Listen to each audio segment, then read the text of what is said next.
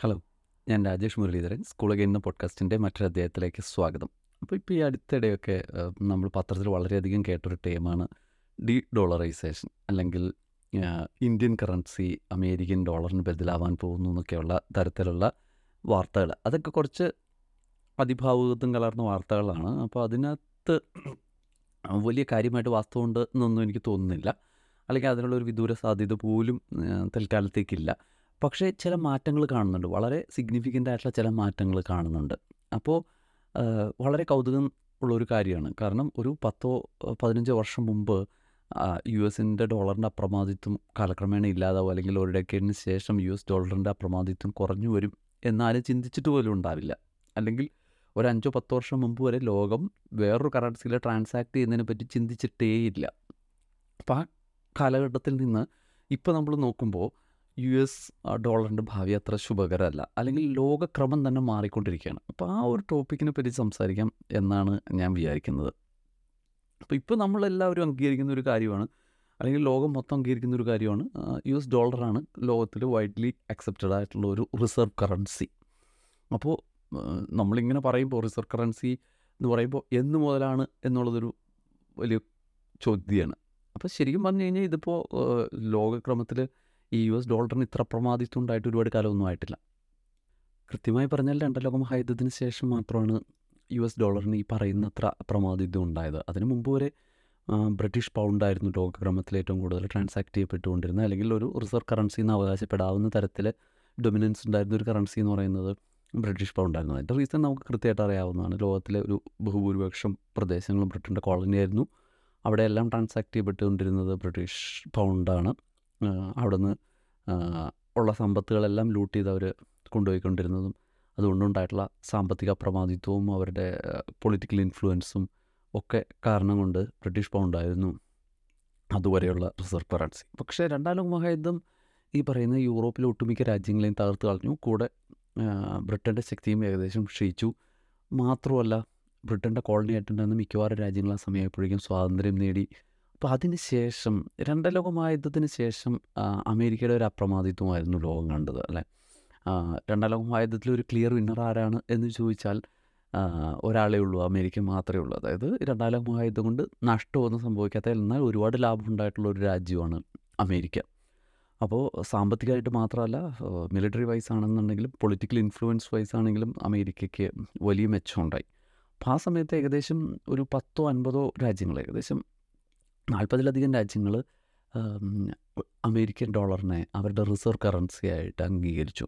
Reserve currency ആയിട്ട് അംഗീകരിക്കുന്നു എന്ന് പറയുമ്പോൾ ആ രാജ്യങ്ങൾക്ക് വലിയ അഡ്വാന്റേജ് ഉണ്ടായിരുന്നു ആ കാലഘട്ടത്തിൽ. അതായത് അവരുടെ ചെറിയ രാജ്യങ്ങളായിരിക്കും അവരുടെ കറൻസിയുടെ വാല്യൂ കൺട്രോൾ ചെയ്യുക എന്ന് പറയുന്നത് അവരെ സംബന്ധിച്ച് വലിയ ബന്ധപ്പാടുള്ള പണിയാണ്. പക്ഷേ വളരെ ആക്സെപ്റ്റബിൾ ആയിട്ടുള്ള സ്റ്റേബിൾ ആയിട്ടുള്ള ഫിനാൻഷ്യലി സ്ട്രോങ് ആയിട്ടുള്ള ഒരു രാജ്യത്തിന്റെ കറൻസി അവരുടെ റിസർവ് കറൻസി ആയിട്ട് വെച്ചാൽ അവർക്ക് അവരുടെ റിസർവ് മുഴുവൻ അതായത് അവരുടെ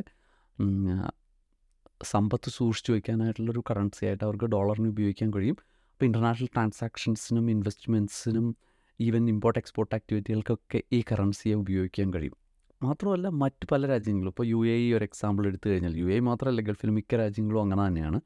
അവരുടെ കറൻസി അവർ പെഗ് ചെയ്തിരിക്കുന്നത് യു എസ് ഡോളറായിട്ടാണ്. അതായത് അവരുടെ കറൻസിയുടെ വാല്യൂ തീരുമാനിക്കുന്നത് യു എസ് ഡോളറിന്റെ വാല്യൂവിനനുസരിച്ചിട്ടാണ്. അതായത് യു എസ് ഡോളറിന്റെ വാല്യൂ മുകളിലേക്ക് പോകുമ്പോൾ അവരുടെ കറൻസിയുടെ വാല്യൂ മുകളിലേക്ക് പോകും. അതും ഈ പറയുന്ന രാജ്യങ്ങളെയൊക്കെ സംബന്ധിച്ച് വലിയ ഉപകാരമുള്ള കാര്യമാണ്. കാരണം അവരെ സംബന്ധിച്ച് അവരുടെ വ്യാപാരങ്ങൾ ഇപ്പോൾ ഒരു ഗൾഫ് രാജ്യങ്ങളെ നമ്മൾ എടുത്തു കഴിഞ്ഞാൽ അവരുടെ ഒരു പ്രധാന എക്സ്പോർട്ട് എന്ന് പറയുന്നത് പെട്രോളിയമാണ് ഈ പെട്രോളിയം ഉൽപ്പാദിപ്പിക്കുന്ന രാജ്യങ്ങളുടെ എണ്ണം എടുത്താൽ ഒരു അഞ്ചോ പത്തോ അല്ലെങ്കിൽ പതിനഞ്ചോ രാജ്യങ്ങളായിരിക്കും പ്രധാനപ്പെട്ട പെട്രോളിയം ഉൽപ്പാദകരും അതിന്റെ എക്സ്പോർട്ടേഴ്സും പക്ഷേ ഇതിന് ഉപഭോക്താക്കൾ എന്ന് പറയുന്നത് ലോകം മൊത്തമാണ്. അതായത് ലോകത്ത് നൂറ്റി തൊണ്ണൂറ് രാജ്യങ്ങളുണ്ടെന്ന് നമ്മൾ പരിഗണിച്ചാൽ ബാക്കി വരുന്ന നൂറ്റി എഴുപത്തഞ്ച് രാജ്യങ്ങളും ഇതിന്റെ ഉപഭോക്താക്കളാണ്. അപ്പോൾ അവർക്ക് ഏതെങ്കിലും ഒരു കറൻസിയിൽ പേ ചെയ്തേ പറ്റൂ.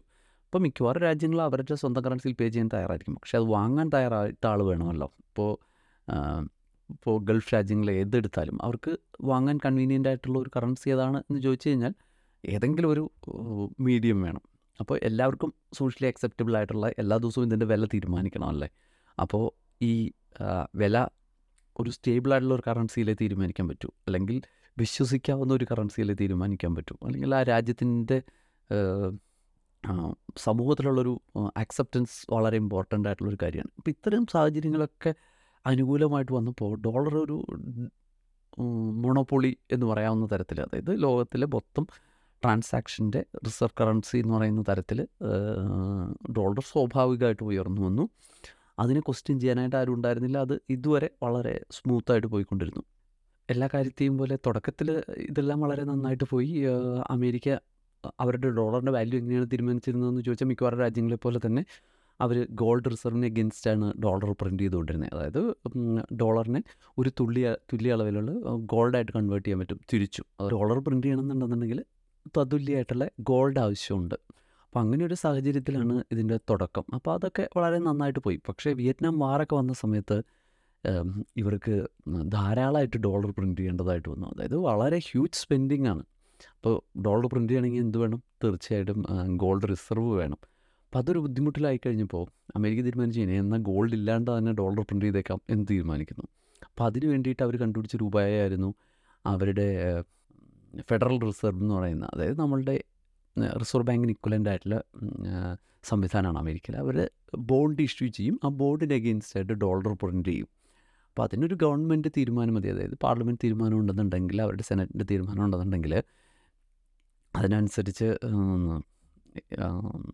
ഇവർ ബോണ്ട് ഇറക്കുന്നു. ബോണ്ടിന് അഗെയിൻസ്റ്റ് ആയിട്ട് ഡോളർ പ്രിന്റ് ചെയ്യുന്നു. അത് അനി അനിയന്ത്രിതമായിട്ട് ഡോളർ പ്രിന്റ് ചെയ്യാനായിട്ട് കാരണമായി. പക്ഷേ ഈ ഇതേപോലെ ഡോളർ പ്രിന്റ് ചെയ്താലും സ്വാഭാവികമായിട്ടും ചെറിയ പ്രശ്നങ്ങളൊക്കെ ഉണ്ടാവേണ്ടതാണ്. കാരണം എന്താണെന്ന് വെച്ചാൽ അമേരിക്കയ്ക്ക് ആവശ്യമുള്ളപ്പോൾ ഡോളർ പ്രിന്റ് ചെയ്തെടുക്കാം. മറ്റ് രാജ്യങ്ങൾക്കൊന്നും അതിനുള്ള ഒരു സാഹചര്യവും ഇല്ല. ഡോളർ വാങ്ങണമെങ്കിൽ അവരുടെ കറൻസി കൊടുക്കണം. അവർക്ക് അവരുടെ കറൻസിക്ക് ഇക്വലന്റായിട്ട് ഡോളർ വാങ്ങണം എന്നുണ്ടെങ്കിൽ അവർക്ക് ഗോൾഡ് റിസർവോ അല്ലെങ്കിൽ അവരുടെ കറൻസിക്ക് കറസ്പോണ്ടിങ് ആയിട്ടുള്ള ഉൽപ്പാദനം ഇല്ലെന്നുണ്ടെങ്കിൽ അവരുടെ കറൻസിയുടെ വാല്യൂ വളരെയധികം താഴെ പോകും. അതായത് ഇന്ന് ഒരു രൂപയ്ക്ക് ഡോളർ കിട്ടുമെങ്കിൽ നാളെ രണ്ട് രൂപ കൊടുക്കേണ്ടി വരും പിറ്റേ ദിവസം പത്ത് രൂപ കൊടുക്കേണ്ടി വരും അതിനുശേഷം അമ്പത് രൂപ കൊടുക്കേണ്ടി വരും. ഇപ്പോൾ നമ്മുടെ ഇന്ത്യൻ രൂപയുടെ കാര്യം തന്നെ എടുത്താൽ നമുക്ക് മനസ്സിലാവും. ഒരു പത്തോ ഇരുപതോ വർഷം മുമ്പുണ്ടായിരുന്ന അല്ലെങ്കിൽ അഞ്ച് വർഷം മുമ്പുണ്ടായിരുന്ന വാല്യൂ അല്ല. ഏകദേശം ഒരു അഞ്ച് ശതമാനം ആറ് ശതമാനം വെച്ച് ഇന്ത്യയുടെ രൂപയുടെ വാല്യൂ ഡോളർ ഡോളറിനെ അഗേൻസ്റ്റ് ആയിട്ട് ഇടിഞ്ഞുകൊണ്ടേയിരിക്കുകയാണ്. അപ്പോൾ ഈ പ്രശ്നം മിക്കവാറും രാജ്യങ്ങൾക്കുണ്ട്. അപ്പോൾ പണ്ടേ തന്നെ അതായത് ആയിരത്തി തൊള്ളായിരത്തി എഴുപത്തൊന്നിൽ തന്നെ അമേരിക്ക ഈ ഗോൾഡിൽ നിന്ന് ഡിസ്കണക്ട് ചെയ്തിട്ട് ബോണ്ട് ഇറക്കി ഡോളർ ഇറക്കിയപ്പോൾ തന്നെ ശരിക്കും പറഞ്ഞാൽ ഡോളർ ഇല്ലാണ്ടാവേണ്ടതായിരുന്നു. അതായത് ലോകം തിരിച്ചറിയേണ്ടതായിരുന്നു. ഈ പറയുന്ന സംവിധാനം വർക്ക് ചെയ്യും വർക്ക് ചെയ്യില്ല. അത് അമേരിക്കയ്ക്ക് മാത്രം ഫേവറബിൾ ആണ് എന്ന് ചിന്തിക്കേണ്ടതായിരുന്നു. എന്തുകൊണ്ടോ ചെറിയ രീതിയിലുള്ള പ്രോബ്ലംസ് ഒക്കെ ഉണ്ടായി എന്നുള്ളതല്ലാതെ അതിന് ലോകക്രമത്തിൽ മാറ്റം വരുത്താൻ കഴിഞ്ഞില്ല. അതിന് പല കാരണങ്ങളും ഉണ്ടാവും. അമേരിക്കയുടെ ലോകക്രമത്തിലുള്ള ഒരു ഇൻഫ്ലുവൻസും അമേരിക്കയ്ക്ക് ഒരു എതിരാളി ഇല്ലാതിരുന്നതും അമേരിക്ക മൊത്തം ജി ഡി പിയുടെ അതായത് ലോകത്തിന്റെ മൊത്തം ജി ഡി പിയുടെ അൻപത് ശതമാനത്തിന് മേലെ കൈകാര്യം ചെയ്തുകൊണ്ടിരുന്ന അമേരിക്കയാണെന്നുള്ളതും ഒക്കെ കാരണമായിരുന്നിരിക്കാം അപ്പോൾ പല കാരണങ്ങൾ കൊണ്ടും ലോകം ഈ പറഞ്ഞ ഡോളറിനെ തന്നെ ഉപയോഗിച്ചുകൊണ്ടേയിരുന്നു. അപ്പോൾ അത് എഴുപതുകളിൽ തുടങ്ങി എൺപതുകളിലും തൊണ്ണൂറുകളിലും ഈവൻ രണ്ടായിരത്തിലും രണ്ടായിരത്തി പത്ത് വരെയും ഈ പറഞ്ഞ സാഹചര്യം തന്നെയാണ് നിലവിലുണ്ടായിരുന്നത്. ഈവൻ രണ്ടായിരത്തി പത്തെന്ന് പറയാൻ കഴിയില്ല.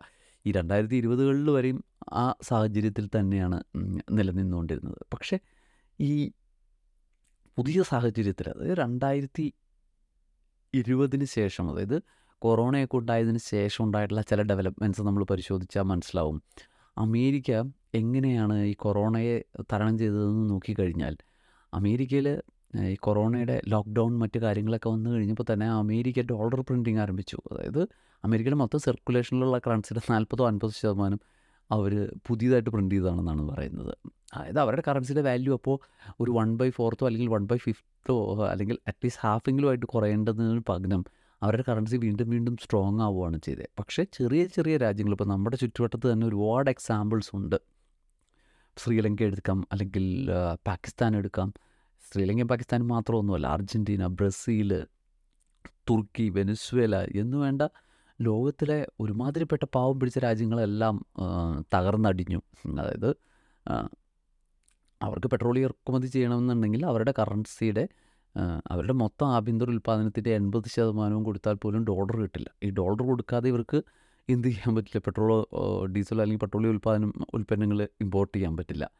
ഇനി അത് മാത്രമല്ലല്ലോ ഇവരെല്ലാം കടം എടുത്തിട്ടുണ്ടാവും. ഈ പറയുന്ന പാവപ്പെട്ട രാജ്യങ്ങൾക്കൊന്നും അവരുടെ കറൻസിയിലായിരിക്കില്ല അവർക്ക് ലോൺ കിട്ടുക. അവർക്ക് കറൻസിയിൽ ലോൺ കിട്ടണമെങ്കിൽ ഡോളറിൽ അവർ ലോൺ എടുക്കാൻ തയ്യാറാവണം. അപ്പോൾ ഡോളറിന്റെ വാല്യൂ ഇടിഞ്ഞു കഴിഞ്ഞാൽ അവരുടെ കയ്യിലുള്ള അവരുടെ പാവപ്പിടിച്ച രാജ്യങ്ങളുടെയൊക്കെ ശ്രീലങ്കയുടെയൊക്കെ കറൻസി മുഴുവൻ കൊടുത്താൽ പോലും ഒരിക്കലും ആ ലോൺ റീപേ ചെയ്യാൻ പറ്റുന്ന അവസ്ഥയിലേക്ക് എത്തില്ല. അപ്പം ഇത്തരം സാഹചര്യങ്ങളിലേക്കൊക്കെ എത്തിയത് മിക്കവാറും ഈ രാജ്യങ്ങളുടെ പ്രോബ്ലം കൊണ്ട് മാത്രമല്ല. ഈ അമേരിക്ക കറൻസിനെ ഡിവാല്യൂ ചെയ്യുന്നതും അല്ലെങ്കിൽ അമേരിക്കയിലെ അമേരിക്കയുടെ ഫെഡറൽ റിസർവ് ചെയ്യുന്ന ഓരോ അഡ്ജസ്റ്റ്മെന്റ്സും ബാധിക്കുക ഇത്തരം രാജ്യങ്ങളെയാണ്. അപ്പോൾ അതൊരു പുനർചിന്തനത്തിന് കാര്യമായിട്ടുണ്ടാവും ലോകത്തെ എല്ലായിടത്തും. മാത്രമല്ല ഇപ്പോൾ ഉക്രൈൻ വാറുണ്ടായ സമയത്ത് നമുക്ക് മനസ്സിലാവും അമേരിക്ക എന്ത് ചെയ്തു? റഷ്യക്കെതിരെ ഉപരോധം പ്രഖ്യാപിക്കുന്നു. ഓക്കെ. ഇതൊരു വൺസിന്റെ കേസായിട്ട് നമുക്ക് വേണമെങ്കിൽ പരിഗണിക്കാം. ഇത് റഷ്യ നടത്തിയ ഒരു അഗ്രഷൻ അഗെൻസ്റ്റ് ആയിട്ടുള്ളൊരു ആക്റ്റായിരുന്നു അമേരിക്ക. റഷ്യക്കെതിരെ വച്ച ഉപരോധം. പക്ഷേ ഋഷിക്ക് എന്ത് പറ്റി? ഡോളർ വാങ്ങാൻ കഴിയില്ല എന്നുള്ളൊരവസ്ഥ വന്നു. അപ്പോൾ അല്ലെങ്കിൽ വിൽക്കാൻ കഴിയില്ല എന്നുള്ളൊരവസ്ഥ വന്നു. അപ്പോൾ ഡോളറിന്റെ അവൈലബിലിറ്റി ഇല്ലാതായി കഴിഞ്ഞാൽ ബാങ്കിങ് സിസ്റ്റം എല്ലാം വേൾഡ് ബാങ്കിങ് സിസ്റ്റം എല്ലാം റഷ്യയിൽ നിന്ന് ഡിസ്കണക്ട് ചെയ്തപ്പോൾ റഷ്യ വളരെയധികം ബുദ്ധിമുട്ടിലായി. പക്ഷേ റഷ്യ അതിനുള്ള ഓൾട്ടർനേറ്റീവ് കണ്ടുപിടിച്ചു അല്ലെങ്കിൽ ലോകം അതിനുള്ള ഓൾട്ടർനേറ്റീവ് കണ്ടുപിടിച്ചു. പക്ഷേ ഇത് മറ്റ് രാജ്യങ്ങളും ചിന്തിക്കുമല്ലോ. അപ്പോൾ മറ്റ് പല രാജ്യങ്ങളും ആലോചിച്ച് തുടങ്ങി. ഓക്കെ ഇനി നാളെ ഞങ്ങൾക്കാണ് ഇങ്ങനെ ഒരു അവസ്ഥ വരുന്നതെങ്കിൽ നമ്മളുടെ കറൻസിക്ക് ഡിവാല്യൂ ചെയ്താൽ എന്ത് സംഭവിക്കും? അല്ലെങ്കിൽ നമുക്ക് ഡോളറിന്റെ അവൈലബിലിറ്റി ഇല്ലാതായാലും എന്ത് സംഭവിക്കും? അപ്പോൾ ഡോളറിനെ ഡിപ്പെൻഡ് ചെയ്യുന്നത് വലിയൊരു പ്രോബ്ലം ആണ് എന്ന് ലോകം തിരിച്ചറിഞ്ഞു തുടങ്ങി. അപ്പോൾ ശരിക്കും അമേരിക്ക തന്നെ ചെയ്തൊരു വലിയ ഒരു തെറ്റല്ല പല തെറ്റുകൾ. അതായത് ആദ്യം അവർ അവരുടെ കറൻസിയെ മറ്റ് രാജ്യങ്ങളെ കൊണ്ട് ഫോഴ്സ്ഫുള്ളി അല്ലെങ്കിൽ അവരുടെ ചെറിയ ലാഭത്തിന് വേണ്ടി രാജ്യങ്ങളെ കൊണ്ട് അവരുടെ കറൻസിയെ റിസർവ് കറൻസി ആയിട്ട് അംഗീകരിപ്പിച്ചു അതിനുശേഷം മറ്റ് പല രാജ്യങ്ങളും ഈ ഡോളറിനെ പെഗ് ചെയ്ത് അവരുടെ കറൻസിയുടെ വാല്യൂ ഡയറക്റ്റ്ലി യു എസ് ഡോളറിന് പ്രപ്പോർഷണലാക്കി അതിനുശേഷം ഗോൾഡ് റിസർവ് ഇല്ലാതെ ഡോളർ പ്രിന്റ് ചെയ്യാം എന്നുള്ള നിലയിലേക്ക് പോയിട്ട് പോലും ലോകം അമേരിക്കയുടെ കൂടെ നിന്നു. ഇനി അതും കഴിഞ്ഞ് അവരുടെ തോന്നിവാസം എന്ന് പറയാവുന്ന രീതിയിൽ അവർ ഡോളർ പ്രിന്റ് ചെയ്തപ്പോൾ പോലും ഈ പറയുന്ന ഇതിന്റെ ആവശ്യകത കാരണം അല്ലാതെ മറ്റൊരു ഓൾട്ടർനേറ്റീവ് ഇല്ല എന്നുള്ള ഒരൊറ്റ കാരണം കൊണ്ട് ഡോളറിന്റെ വാല്യൂവിനൊന്നും സംഭവിച്ചില്ല. അതിന്റെ അപ്രമാദിത്വം തുടർന്നുകൊണ്ടിരുന്നു. ഈവൻ രണ്ടായിരത്തി ഇരുപതിൽ കൊറോണ ടൈമിൽ പോലും അത്രമാത്രം പുതിയ കറൻസി അടിച്ചിട്ട് പോലും ഡോളറിന് ഈ പറയുന്ന അത്ര പ്രശ്നം ഉണ്ടാക്കാൻ കഴിഞ്ഞില്ല. തീർച്ചയായിട്ടും പ്രശ്നം ഉണ്ടായില്ല എന്നല്ല. അമേരിക്കയിലുള്ള ഇപ്പോൾ ഉള്ള ഇൻഫ്ലേഷനുള്ള കാരണം അതായത് പത്ത് ശതമാനം വരെ ഉയർന്ന ഇൻഫ്ലേഷനിലേക്കുള്ളൊരു കാരണം ഈ അധികമായിട്ട് ഡോളർ പ്രിന്റ് ചെയ്തത് തന്നെയാണ്. പക്ഷേ എന്നിരുന്നാൽ തന്നെയും മറ്റ് രാജ്യങ്ങളെല്ലാം ചെയ്ത് ഇങ്ങനെ ചെയ്തിരുന്നെങ്കിൽ തകർന്നു പോകുമായിരുന്ന കാര്യം അവർക്ക് മാനേജ് ചെയ്യാൻ പറ്റി. ഈവൻ ഇപ്പോഴും അവർക്ക് മാനേജ് ചെയ്യാൻ പറ്റുന്നു എന്നുള്ളതിന്റെ ഒരു കാരണം എന്താണെന്ന് വെച്ചാൽ അവരുടെ കറൻസി ഒരു റിസർവ് കറൻസിയാണ് എന്നുള്ളതാണ്.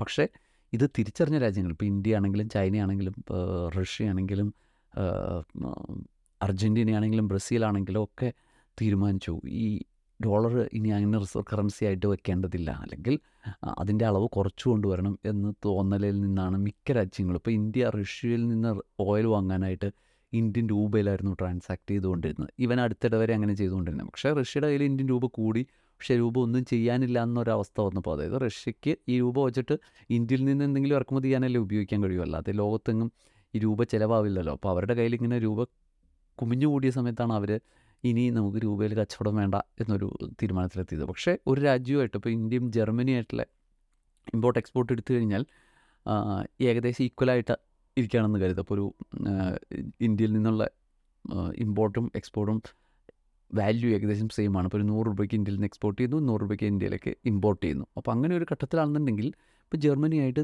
രൂപയിൽ ട്രാൻസാക്ട് ചെയ്യുന്നതിൽ ഒരു ബുദ്ധിമുട്ടുമില്ല. അപ്പോൾ അങ്ങനെ ഒരു കോൺട്രാക്റ്റ് ഇന്ത്യ ജർമ്മനിയായിട്ട് ഉണ്ടാക്കിയിട്ടുണ്ട്. അപ്പോൾ ഇന്ത്യ ജർമ്മനിയായിട്ട് മാത്രമല്ല ഏകദേശം മുപ്പതോളം രാജ്യങ്ങളായിട്ട് ഖത്തറായിട്ട് ശ്രീലങ്കയായിട്ട് ഇന്ത്യയുടെ നൈബറിംഗ് ആയിട്ടുള്ള ഒട്ടുമിക്ക രാജ്യങ്ങളുമായിട്ട് അതായത് ഭൂട്ടാനായിട്ട് അങ്ങനെ മിക്കവാറും രാജ്യങ്ങളുമായിട്ട് ഇന്ത്യ ഇത്തരത്തിൽ രൂപയിൽ ട്രാൻസാക്ട് ചെയ്യാനായിട്ടുള്ള കരാറുകൾ ഉണ്ടാക്കി. അത് അത്യാവശ്യം സക്സസ്ഫുൾ ആയി വരുന്നുണ്ട്. അതിന്റെ അർത്ഥം എന്താണെന്ന് വെച്ചാൽ ഇന്ത്യ രൂപ അമേരിക്കൻ ഡോളറിനെ റീപ്ലേസ് ചെയ്യുന്നോ ഇന്ത്യയ്ക്ക് ഇനി ഡോളർ ഇല്ലാതെ തന്നെ ജീവിക്കാൻ കഴിയും എന്നൊന്നുമല്ല. അപ്പോൾ ഇനിയും നമുക്ക് പല ആവശ്യങ്ങൾക്കും ഡോളർ ആവശ്യമുണ്ട് അതായത് ഇപ്പോൾ ഇന്ത്യ എടുത്തിരിക്കുന്ന ലോണുകളുടെ ഒരു എയ്റ്റി പെർസെന്റേജും എയ്റ്റി അല്ല അതിന് മേലെ ഡോളറിലായിരിക്കും റീപേ ചെയ്യേണ്ടത്. അതായത് ഫോറിൻ ഡെപ്സ് എല്ലാം ഡോളറിലാണ് റീപേ ചെയ്യേണ്ടി വരിക. അപ്പോൾ സ്വാഭാവികമായിട്ട് നമുക്ക് ഡോളറിന്റെ ആവശ്യമുണ്ട്. മാത്രമല്ല നമ്മുടെ പെട്രോളിയം ഇമ്പോർട്ട് റഷ്യ എന്നുള്ളത് ഒഴിച്ചുള്ള പെട്രോളിയം ഇമ്പോർട്ടിനെല്ലാം നമ്മൾ ഡോളർ തന്നെ ഉപയോഗിക്കേണ്ടി വരും. പക്ഷേ ഈ പെട്രോളിയം രാജ്യങ്ങൾ അതായത് ലോകത്തെ കമ്മ്യൂണിറ്റികളുടെ ഒരു പ്രധാന ഭാഗം സിംഹഭാഗം എന്ന് പറയുന്നത് ഈ പറയുന്ന പെട്രോളിയം ഉൽപ്പന്നങ്ങളാണ് ഈവൻ നൗ അപ്പോൾ ഈ ഗൾഫ് കൺട്രീസും സ്വാഭാവികമായിട്ടും പയ്യെ ഓൾട്ടർനേറ്റ് കറൻസീസ് ചിന്തിച്ചു തുടങ്ങിയിട്ടുണ്ട്. അപ്പോൾ അവരിപ്പോൾ ഇന്ത്യ ആയിട്ട് വേണമെങ്കിൽ ഇന്ത്യൻ കറൻസിയിൽ ട്രാൻസാക്ട് ചെയ്യാൻ തയ്യാറാണ്. അല്ലെങ്കിൽ ചൈനയായിട്ട് ചൈനയുടെ യുവാനിൽ ട്രാൻസാക്ട് ചെയ്യാൻ തയ്യാറാവുന്നു. അല്ലെങ്കിൽ ചൈനയുടെ യുവാൻ കുറച്ചുകൂടി അക്സെപ്റ്റബിൾ ആയിട്ടുള്ളൊരു കറൻസി ആയിട്ട് വേൾഡ് ട്രാൻസാക്ഷൻസിൽ മാറുന്നു.